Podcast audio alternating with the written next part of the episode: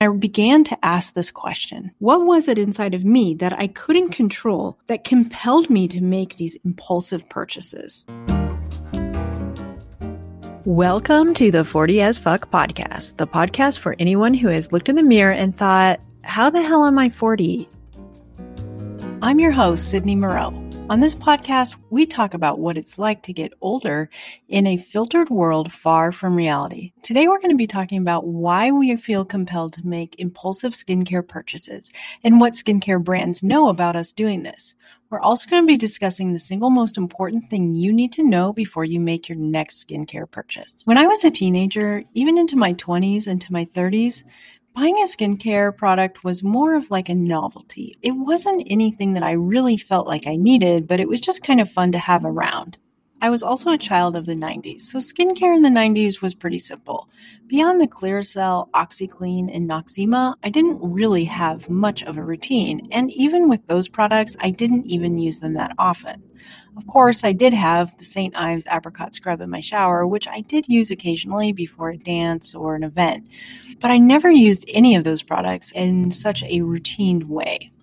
It wasn't until my 40s that my medicine cabinet began to expand and explode with products. I had eye creams, day creams, night creams, skin resurfacing creams, pore definers, pore refiners, pore cleaners, mask, lip mask, eye mask, face mask, hydrating mask, vitamin C mask, collagen, depuffers, plumpers, you name it. I had it all and they were all purchased in a moment of weakness when I would look in the mirror one morning and feel like something was missing. Or I would hear somebody talking about a skincare product and they would say how it literally changed their life and their skin. It was in these moments of weakness that I would open my laptop, go to Sephora, and purchase a product or I would walk into Ulta, Walgreens, or even Sephora and peruse the aisles looking for that little miracle bottle that was going to instantly restore my youth.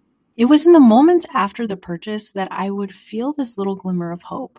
And I'm not even sure I knew what exactly I was looking for, but it was in that moment that I would have this feeling like this is going to be it.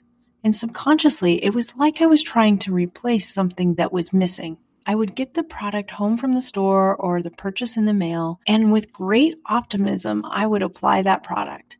And I would anxiously scrutinize my skin, looking for results, and I would wait and I would wait and I would wait. And before you knew it, I was looking again for that little miracle in the bottle that, that would eventually end up in the skincare graveyard known as my medicine cabinet, where all skincare products went to wait and collect dust every morning when I would open that cabinet, I would feel a sense of emptiness and also a reminder of all of the money that I had spent and lost on these products that had great promises, but they never quite fulfilled that thing that I was looking for. It really wasn't until I started the skincare brand that I began to do research and I began to ask this question What was it inside of me that I couldn't control that compelled me to make these impulsive purchases? Not only was there something in me that I was trying to alleviate, but the skincare brands knew this and they were marketing to confirm what I was already feeling about myself. We all know that skincare companies do this. We all know that we are being marketed to.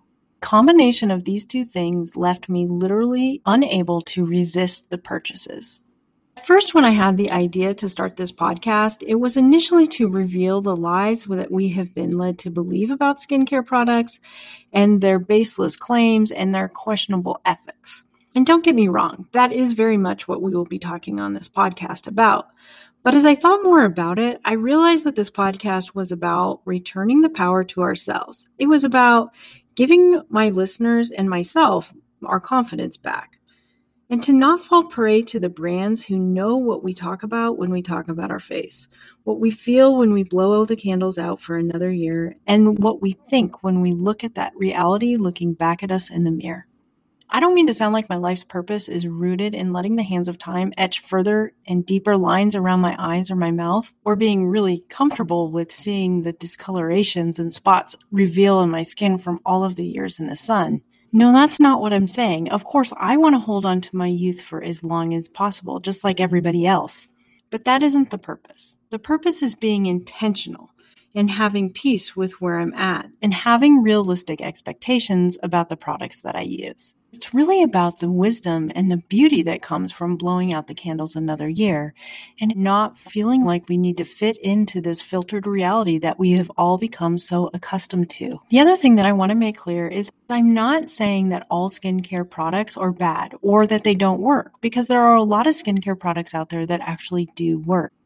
And truth be told, you can actually see some pretty incredible results with the use of regular skincare. But that's not all products, and not all products deserve that miracle status label that they all like to put on their bottles.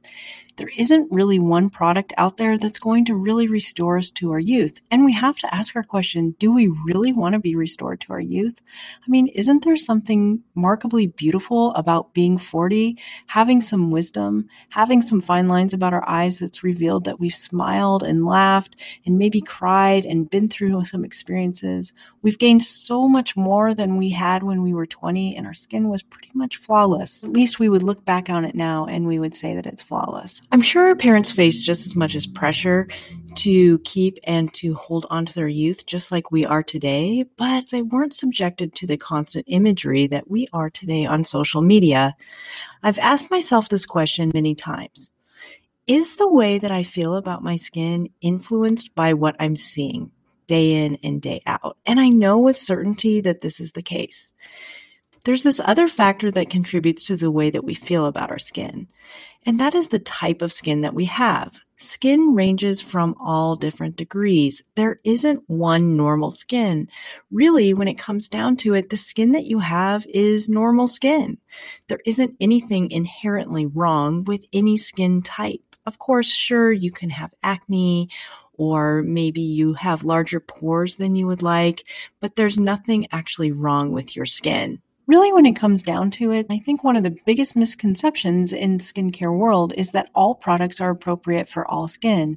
So when we see a marketing claim that says eliminate fine lines or reduce pores or resurface your skin, it might do that, but it might not do that in your skin because you might not have the type of skin that it's appropriate for, or it might trigger a major reaction.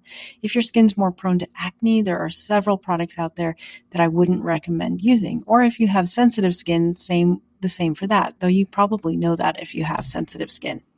I'm not sure when it was decided, but somewhere along the line it was decided that was that there was three, maybe four types of skin oily, dry, combination, and sensitive. But that's not the whole story. Our skin has many factors that we should know and that will influence what we use on our skin. And that also is going to influence how we age. And we need to know what kind of skin we have in order to be able to address which way we will approach the problem. When we fall for skincare marketing, we're falling for a single product. We think that we're going to be able to use this product for a few weeks and we're going to see these miracle results. When actually, skincare to be able to see any type of result is probably going to take at least six to eight weeks.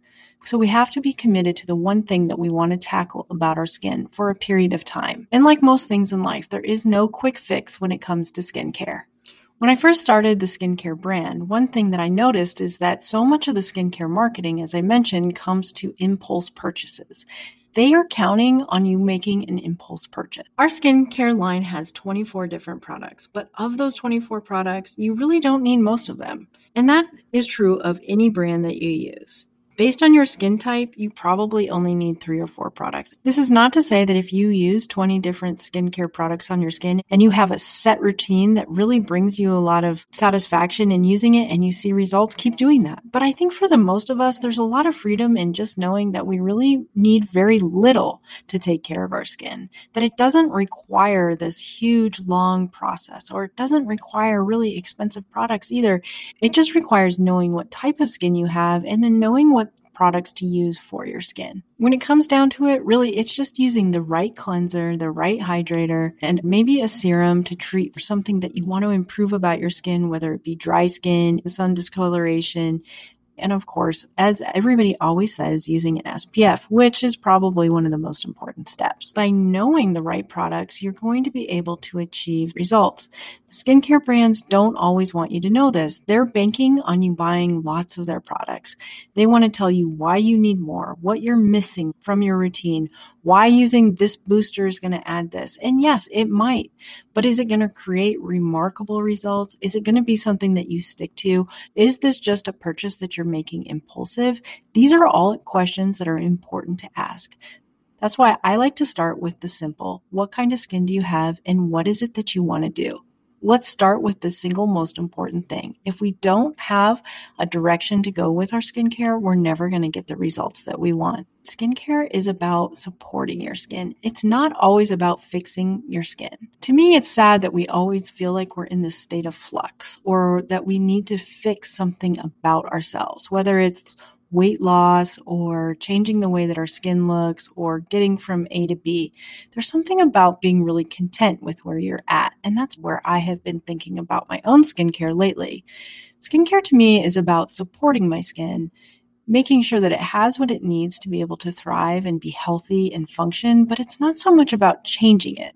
When I look in the mirror now, I do see the lines, and sometimes when I take pictures or I see myself in a photograph, I do see these different ways that my eyes kind of fold or that my smile looks a little different. And I even sometimes notice that my eyebrows is a little lower than the other eyebrow. Usually when I'm in this state of mind, I'm nitpicking my skin. I'm being actually challenged somewhere else in my life. Something else is contributing to this feeling and it's creating this stress where I begin to scrutinize and evaluate the little things in my skin, things in my skin or my face that nobody else notices. When I come into awareness of what I'm actually doing, I find that compulsion to fix something about myself generally passes. I am a Peloton fanatic, and I have to say that the Peloton has been one of the single greatest teachers in my life. And yes, this does actually relate to skincare.